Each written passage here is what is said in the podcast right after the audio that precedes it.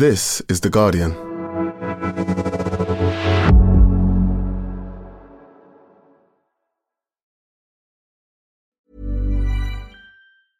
Ryan Reynolds here from Mint Mobile. With the price of just about everything going up during inflation, we thought we'd bring our prices down.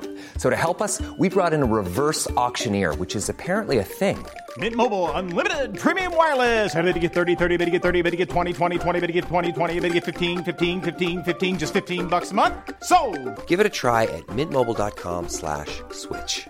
$45 upfront for three months plus taxes and fees. Promo for new customers for limited time. Unlimited more than 40 gigabytes per month. Slows. Full terms at mintmobile.com. Tired of ads barging into your favorite news podcasts? Good news. Ad-free listening is available on Amazon Music for all the music plus top podcasts included with your Prime membership. Stay up to date on everything newsworthy by downloading the Amazon Music app for free or go to amazon.com slash news ad free. That's amazon.com slash news ad free to catch up on the latest episodes without the ads. This episode contains strong language. Welcome to The Guardian Long Read, showcasing the best long form journalism covering culture, politics, and new thinking. For the text version of this and all our long reads, go to theguardian.com forward slash long read. Baghdad Memories What the first few months of the US occupation felt like to an Iraqi. Written and read by Ghaith Abdul-Ahad.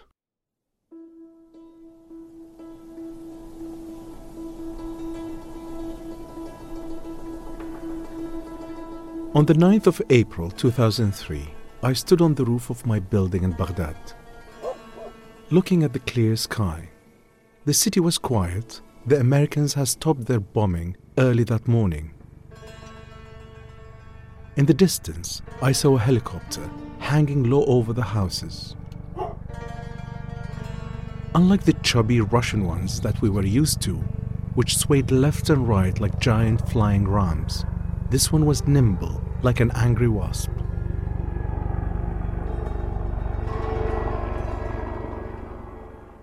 Thirty-five years of Saddam Hussein's rule had dissolved overnight, collapsing without a trace. Baghdad, that city of fear and oppression, was free for an hour, suspended between the departure of the dictator and the arrival of the occupiers. In the years preceding the war, I had been living in a small room, barely large enough to hold a single bed, a writing table, and a trunk. A nook at one end housed the sink, the stove, and the toilet. For decoration, I had painted one wall a bright orange red, which amplified and radiated the hot Baghdad sunlight. The old air conditioner had died, and I had no money to fix it. In the summer of 2002, the room was stifling hot, and I felt the walls were closing in on me. I hadn't paid the rent for six months. As an architect working in private practice, I was paid $50 every few months. In the years of sanctions, I was doing ugly work for ugly people who had the money to afford their ugly houses. I wanted to leave the country, to travel and walk through the streets of different cities, but I was a military deserter, and without documentation, I could not get a passport. I had not been tortured by the Mukhabarat, the regime intelligence service, nor did any of my family vanish into a mass grave. But like the rest of the nation, I was trapped with no hope and no prospects. What if, we wondered, the leader were to become mortally ill one day? How would our lives change after his death? Would we be ruled by one of his sons? Would that be better than this? Worse? In the years before the invasion, I had felt that my life was seeping slowly away in that hot and oppressive place I called home. Now, aged 28, it seemed that a different life might be possible. I went down to my room to listen to the news bulletin when the neighbor came knocking on my door. The Americans are here, he said, with excitement. Yes, I heard on the radio that they had reached Hilla, I said, referring to a city 60 miles south of Baghdad. Hilla, the neighbor said with a grin, they are here, down in the street. I went down and I saw a few boat like armored amphibious vehicles spread around the intersection near my flat, as if the shores of Normandy lay just behind the buildings. They were slung with the soldiers' large backpacks covered in dust. Descending from one of these boats were American soldiers like the ones we had seen on TV, in my street, in my own city. The soldiers spread across the road, knelt on a single knee, and pointed their guns at us. The handful of people who stood watching them. Behind the soldiers came men dressed in blue vests and carrying big cameras. Their helmets bore the letters TV. I sat on the curb watching as the soldiers trained their guns at the buildings around them. One of the men in blue, tall with a bald head and carrying two cameras with large zooms, was moving gingerly towards us, like a wildlife photographer approaching a herd of wild animals, not wanting to scare them away and yet not sure if they might charge him. He squatted a few feet in front of me and trained a long white lens at me. Fuck off, I shooed him away. I didn't want to become an item of news, another face of a defeated nation. The soldiers climbed back into their armored boat trucks and started driving down the road, past the National Theatre and down Sadoun Street. A small crowd of men and children followed. The armored vehicles and the crowd moved slowly, passing in front of the Vatican embassy, where a papal diplomat, dressed in his black cassock with a purple sash around his waist, stood observing the invading army. He shook his head in disbelief and muttered to anyone who cared to listen that this was bad, that this was an illegal occupation. On the other side of the street, a chubby, middle aged Iraqi man standing at the entrance of his shop sputtered insults. But most of the crowd that followed the Americans was excited. The old and decaying regime had fallen. The armored column came to a stop in front of the Meridien and Sheraton hotels, where most of the international media had set up base. In front of the hotels stood a large statue of Saddam, his right arm stretched awkwardly into the sky, inviting looks of scorn and spite from the crowd below, like someone still lingering uninvited long after the party was over. I stood there watching, along with a few other Iraqis and a much larger crowd of foreign journalists, as a handful of enthusiastic men began banging at the plinth base of the statue with hammers and metal rods. This was the symbolic image of the day. Succeeding only in cracking the marble cladding. Iraqi citizens banging and chipping away at a huge Saddam statue in the heart of the city. It was taking the men a long time, and the journalists were getting bored.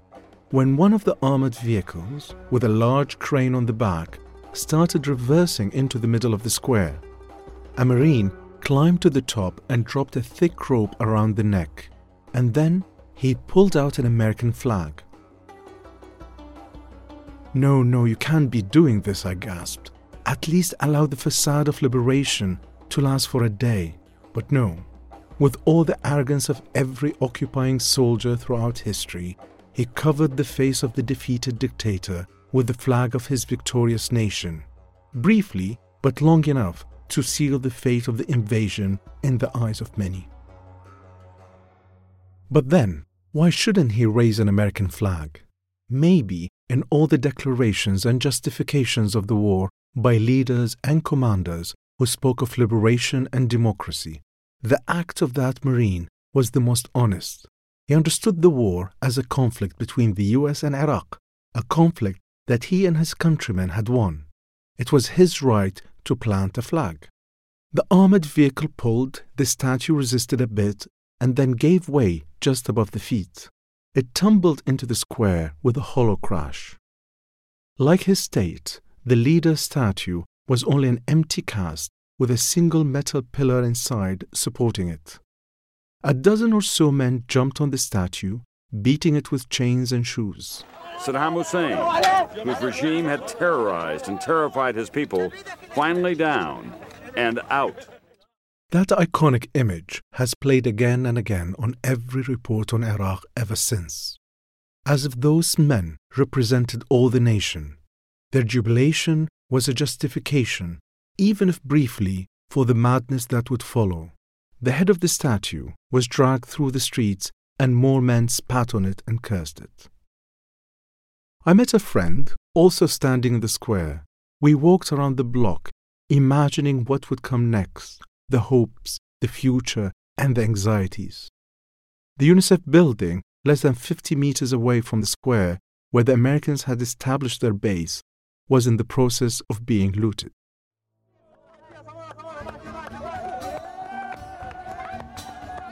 We met an old woman dragging a carpet from the Directorate of Dams and Irrigation.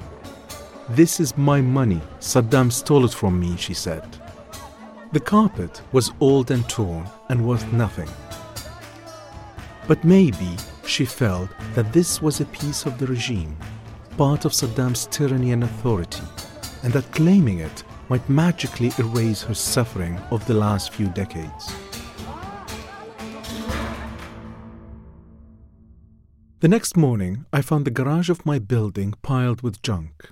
A desk chair flipped upside down, an old air conditioning unit, computer cases, and a couple of monitors stacked on top of each other, all looted from the Baath Party newspaper offices nearby.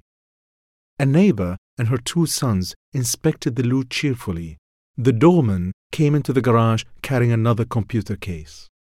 I decided to walk to the presidential palace. I wanted to see where the leader had lived.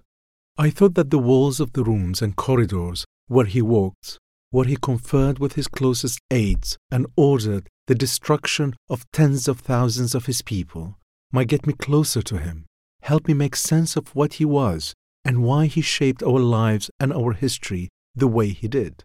Or maybe it was my own act of desecration of the holy sanctum of power, an act of insolence just like that of the people looting. It was still early and the streets were empty. Tongues of black smoke poured from the windows of buildings that had been looted the night before. There were American checkpoints defended by young soldiers and coils of barbed wire. I talked my way through them by claiming that I was a British journalist and that the Iraqi police had confiscated my papers. The combination of a knapsack on my back and my imitation of a World Service accent did the trick. I reached the Jumhuriya Bridge and crossed the Tigris. At the entrance to the presidential palace complex, I passed an armored vehicle. I asked the exhausted soldier who sat atop the vehicle behind a machine gun if I could go inside, and he waved me through. I walked through the tall arches of the gate and down the well paved, clean road lined with trees and rose bushes. Halfway down, I came across a swollen and blackened corpse that lay on the side of the road. I hesitated. I hadn't seen a dead man before, but kept walking. The presidential palace loomed in the distance. Giant bronze busts of the leader adorned its four corners. His mustached head, wearing a helmet in the shape of the Dome of the Rock in Jerusalem, was peering from above with silent and solemn greatness, ignoring the insolent soldiers who had occupied his palace, continuing to stare at the distant horizon.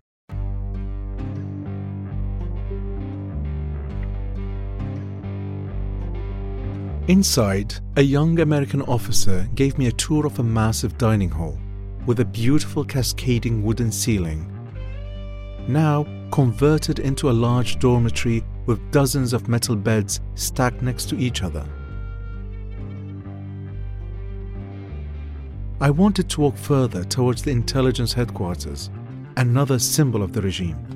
But the American told me that there was still fighting going on. So I walked back towards the gate and hitched a ride with James Meek, a British journalist who worked for The Guardian. He hired me as his interpreter.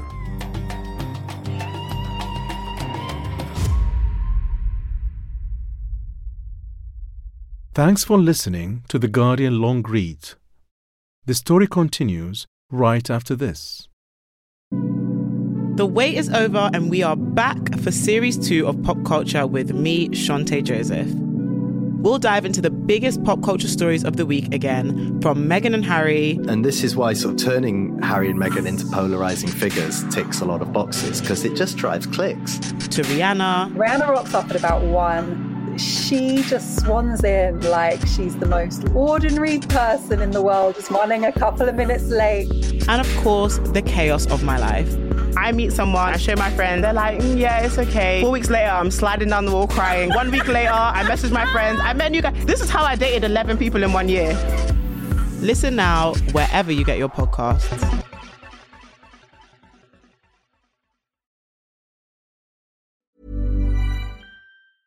Tired of ads barging into your favorite news podcasts? Good news. Ad-free listening is available on Amazon Music for all the music plus top podcasts included with your Prime membership. Stay up to date on everything newsworthy by downloading the Amazon Music app for free or go to amazon.com slash news ad free. That's amazon.com slash news ad free to catch up on the latest episodes without the ads. The audio long read is supported by BetterHelp. Here's a question. If you had an extra hour in your day, what would you do with it? Watch TV? Read a book? Hmm, meet up with a friend? Hmm, maybe a little nap? A lot of us spend our lives wishing we had more time. But for what? Perhaps to best answer that, you need to work out what's truly important to you, then make that a priority. Therapy can help you work out what's most important to you. It isn't just for those who've unfortunately experienced trauma in their lives. Therapy can be helpful for learning positive coping skills and for setting boundaries. It can empower you to be the best version of yourself. If you're thinking of starting therapy, give BetterHelp a try. It's entirely online and designed to be convenient, flexible, and suited to your schedule. Just fill out a brief questionnaire to get matched with a licensed therapist and switch therapists anytime for no additional charge. Learn to make time for what makes you happy with BetterHelp. Visit betterhelp.com slash audiolongread today to get 10% off your first month. That's betterhelp, H-E-L-P dot com slash audiolongread.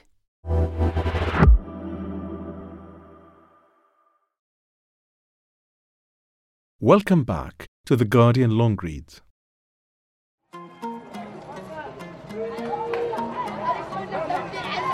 In the Baghdad of 2003, chaos reigned. All was permissible and everything was possible. Beer and whiskey were sold on the pavements or from the boots of parked cars. Mobs ransacked government offices and ministries, apart from the Ministry of Oil, protected by American tanks. They gutted factories, pulled the doors off their hinges, and stripped electrical wiring from the walls, and then sold the looted equipment as scrap metal. Weapons and ammunition from looted military camps and depots were traded on the open markets. In the months and years to come, these arsenals would sustain civil wars in Iraq and Syria, with some smuggled out to nourish distant wars in Yemen and Somalia. Soviet jet fighters, hidden in the deserts outside military bases to save them from American attacks, lay half buried in the sand like the skeletons of beached whales. They too were stripped of their weapons and metal plates. But there was probably nothing more painful and damaging than the pillaging of the Iraqi Museum. Nearly 15,000 items were looted, most disappearing forever. Armed mobs roamed the city looking for plunder. What they couldn't claim they set on fire, like the National Library or the TV and radio archives that burned for days. In central Baghdad, I saw the smoke rising from the windows of the Directorate of Nationality. The archives and registries of a century were burning. Yes, destroy everything, I thought to myself with the naivety of the self righteous. Why do we even need the Directorate of Nationality? Didn't Saddam manipulate everything for his own interests? Didn't he deport tens of thousands and strip millions more of their will to live? Wasn't our whole state a construct of his will? So why not destroy everything? And from the carnage, a new country will be born, with no fear or oppression, where everyone will be equal and prosperous. The great leader had dominated our lives and molded the whole nation in his image for decades. So when his statue was toppled and people wanted vengeance for the years of oppression, they not only destroyed the symbols of his power, his palaces, his statues and murals, they also turned their anger on anything that symbolized the state. Because the state was Saddam and Saddam was the state, as he used to say. Even words like citizenship, solidarity, patriotism were soiled because they were associated with his rule. In that destructive atmosphere, many, foreigners and Iraqis, were willing to tear the very concept of an Iraqi state apart completely. The poor moved out of their wretched, overcrowded neighborhoods and started building on military camps and government lands. These new slums of one story concrete shacks with rivulets of oily green sewage and heaps of trash were called Hawasim, after the name of the leader's last battles, and the same name given to those who subsequently acquired colossal wealth.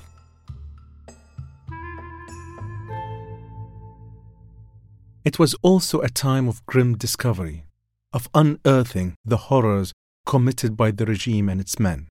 Mass graves were discovered near prisons or on remote roadsides where thousands of men had been buried after the failed 1991 uprising.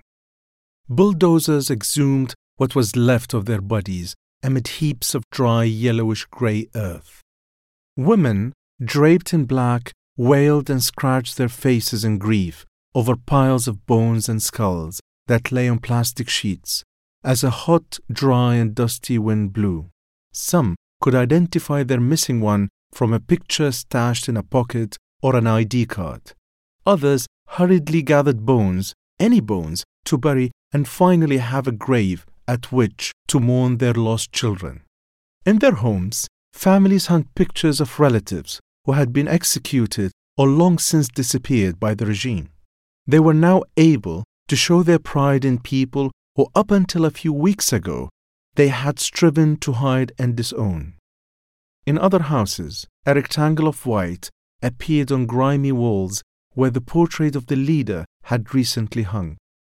The history that had been written by the leader was unraveling, and people demanded that the lies be corrected. They wanted compensation and amendments for the oppression, a redress of the wrongs committed against them for decades. And just as these mass graves were exhumed, local conflicts, grievances, and struggles were coming to the surface after decades buried under the monolithic power of the regime. In late April 2003, I watched thousands of people march to the city of Karbala, their feet kicking up a thick cloud of dust. They were commemorating the Arba'in, marking 40 days after the day of Ashura, when Imam Hussein had been killed 12 centuries earlier. It is traditionally a day of sadness and mourning. People weep and beat their chests, but on that occasion, it was also a day of joy, because for the first time in decades, Shia were allowed to freely express a religious and cultural identity long suppressed by the leader. It was an extreme contrast to how the day of Ashura had been observed a few weeks earlier, just before the war, when I had sat in the Kadhimain, the biggest Shia shrine in Baghdad, and watched a few people shuffle quickly in and out. In May 2003, I met an old man in a poor and crowded suburb of eastern Baghdad. He sat on an empty tin box, with a broad smile drawn across his face. He said the Americans who had brought all these tanks and planes would fix everything in a matter of weeks. They would bring electricity and turn his wretched neighborhood into heaven. He spoke as if he could see his tiny alleyway already transformed, the sewage flowing next to his feet disappearing, the poverty dissipating, the houses of concrete cinder blocks cleaned up and freshly painted. But weeks and months passed, and the situation was only getting worse. The collective intoxication of Iraqis at the end of the regime wore off quickly, and the people of Baghdad moved from euphoria to frustration and then fury. When they wanted to go to hospitals, they found them looted. Schools had either been burned down or were occupied by squatters. There was no one in control, and public services had collapsed. Mile long queues had formed outside petrol stations because oil wells and refineries had been damaged in the looting. Electricity failed because there was no fuel for the power plants and because transmission towers and high voltage cables had been stripped and sold as scrap copper. With no electricity, water pumps and purification plants stopped running, and raw sewage was piped into the rivers. Doctors and nurses carried guns and stood guarding the few hospitals and clinics that had not already been ransacked. American soldiers, stupefied by the Baghdad heat, stood clueless amid that chaos. And Iraqis, accustomed to decades of efficient centralized bureaucracy, were baffled at the rash and arbitrary way the Americans were running the country. Everything was decided on the spur of the moment. Sometimes they tried to control the massive traffic gridlocks, while at others they drove their tanks into the middle of roads, causing even bigger snarl-ups. The Iraqis could not believe that their new colonial masters had made no preparations for what was going to happen after the invasion, or that the whole adventure was based solely on their might and the messianic half beliefs of Bush and Co. When the myth of American generated prosperity clashed with the realities of occupation, chaos, and destruction followed. All the suppressed rage of the previous decades exploded. I abandoned my former life as an architect. I worked first as an interpreter and fixer, and was then promoted to news assistant, a glorified interpreter and fixer, leading a peripatetic lifestyle. For years, I moved from one hotel room to another, traveling the width and length of Iraq. In reality, I, the Iraqi who had never left Iraq, was discovering my country for the first time, just as the foreign journalists were. My only advantage was that I spoke the language. With my daily fees, an enormous fortune compared to the meager salary I was paid as an architect, I bought a camera and started taking pictures of the chaos unfolding around me.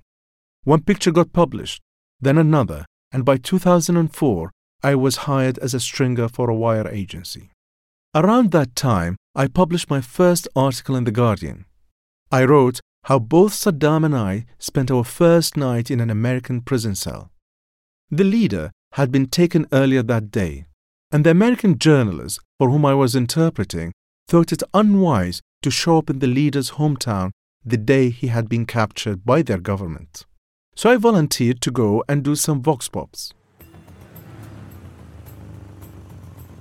On my way back that night, we were stopped at a checkpoint north of Baghdad, and the American officer thought the driver and I looked suspicious. Well, I did have a beard. An hour later, we were blindfolded and taken to an American military base and locked in a prison cell.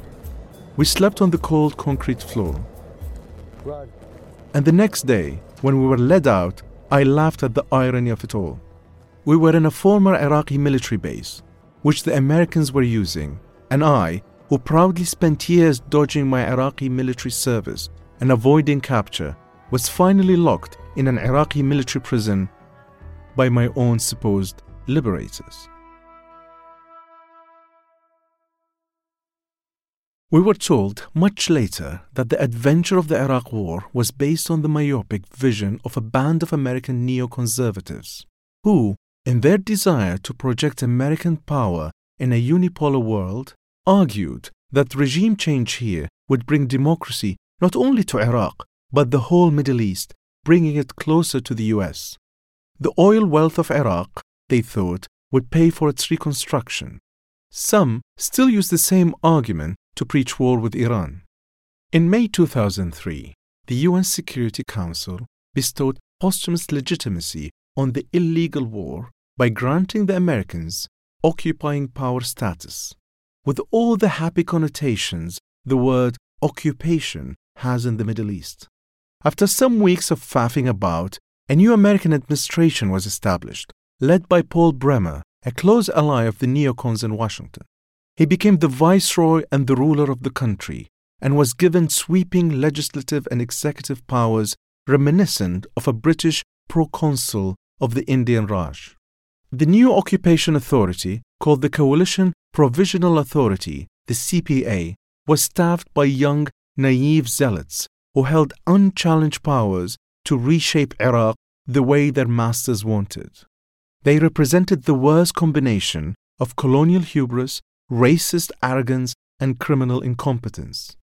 Many would later write books about their heroic struggle in the lands of the Arabs. Some of these CPA officials were put in charge of ministries, appending existing administrative systems. Others ran whole cities or provinces. In Baghdad, the presidential palace, former government buildings, and neighboring streets became the green zone, the center of the delusional administration. Access to the Americans in these chaotic days, when blocks of dollars were handed out without oversight, established the model of corruption that the new state would be based on. Contracts were inflated for projects that were never built, and in some cases, there was corruption within the CPA itself. Fortunes were made, corruption institutionalized. Long queues formed outside the gates of the Green Zone. They included the sincere who wished for American help in forming an NGO, the maverick tribal sheikhs who wanted recognition and financial subsidies, and opportunists looking for any niches they might exploit. In the years since, many Western writers and journalists have argued that Bremer's first two fatal decisions, the disbanding of the Iraqi army and all security apparatuses, and the banning of members of the Ba'ath Party from public jobs, both of which left hundreds of thousands of men without pension or salary, helped instigate the insurgency that would consume the country. These Western pontificators lamented the stupidity of Bush and the neocons. If only, they said, they had done their homework and planned for the post invasion Iraq, things could have been so different. But the truth is that the occupation was bound to collapse and fail. Because a nation can't be bombed, humiliated, and sanctioned, then bombed again, and then told to instantly become a democracy. No amount of planning could have turned an illegal occupation into a liberation. The war that was based on a lie not only destroyed Iraq and unleashed a sectarian war that would engulf the region, but it permanently crippled democracy in the Middle East. So, democracy was another victim of the criminally incompetent administration. You want democracy? Didn't you see what democracy did to Iraq? Became the repeated refrain of dictators and potentates throughout the region.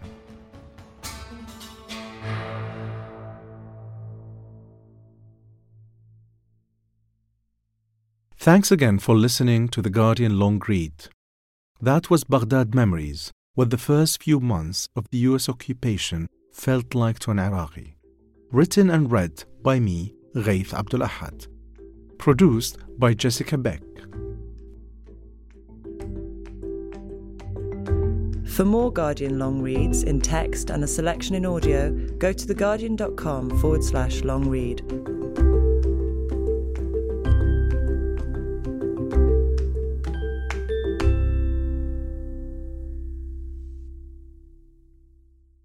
This is The Guardian.